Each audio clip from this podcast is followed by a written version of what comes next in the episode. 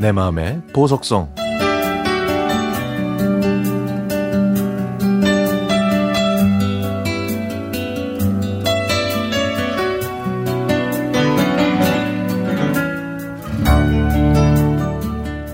포항 내연산 입구 주차장에 차를 세우고 내려서 주위를 둘러보고 있는데 저쪽에서 한 여인이 저희 쪽으로 걸어오고 있었습니다. 거리가 멀어서 만나기로 한 친구인지 아닌지 확실하진 않았지만 저희 쪽으로 오는 걸 보니까 친구 같았죠. 벚꽃이 만개한 공원 주차장.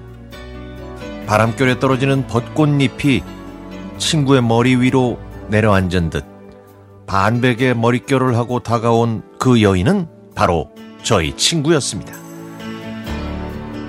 저희는 그 자리에서 오랫동안 나누지 못한 이야기로 수다를 떨기 시작했죠.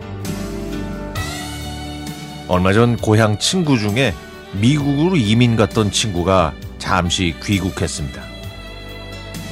그 친구는 고향에 땅과 집이 있어서 몇 년에 한 번씩 우리나라로 들어왔는데요. 이번에는 고향에 있는 집과 땅이 신도시 아파트 부지로 선정되는 바람에 그 문제를 정리하러 왔다가 저희들과 함께 여행 가기로 한 거죠. 그래서 저희는 또 다른 친구 갑순이가 사는 포항으로 봄맞이 여행을 했습니다.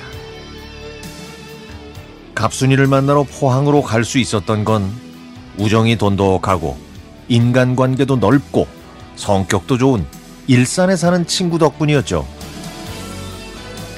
저희가 알게 된 지도 어느덧 40년이 훌쩍 넘었고 자주 만나지도 못했는데도 마치 어제 본 것 마냥 낯설지 않은 이유는 아마 어린 시절을 함께 보냈기 때문일지도 모르겠습니다. 갑순이는 포항이 고향인 남편을 만나서 그곳에서만 거의 40년을 살고 있다고 했습니다. 남편이 정년 퇴직해서 지금은 전원 생활을 하며 만족스러운 삶을 살고 있다고 했죠.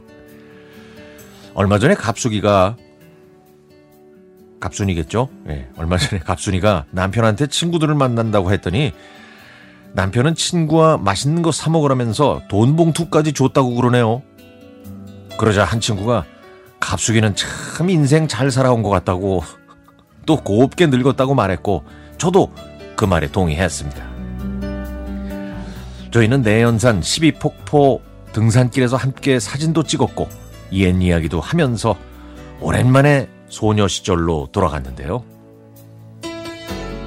보약 같은 내연산 산채 정식을 먹은 다음에 카페에서 커피를 마시면서 오랜만에 즐겁고 여유로운 시간을 보냈습니다. 그리고 다시 만나자고 약속했죠. 아마 이번 여행은 제 인생에서 잊지 못할 추억과 아름다운 그리움으로 남, 남게 될 것 같습니다. 예순을 훌쩍 넘은 저는 오늘도 커피 한 잔을 앞에 놓고 여린 소녀로 돌아갔다가 그 봄나들이를 추억합니다.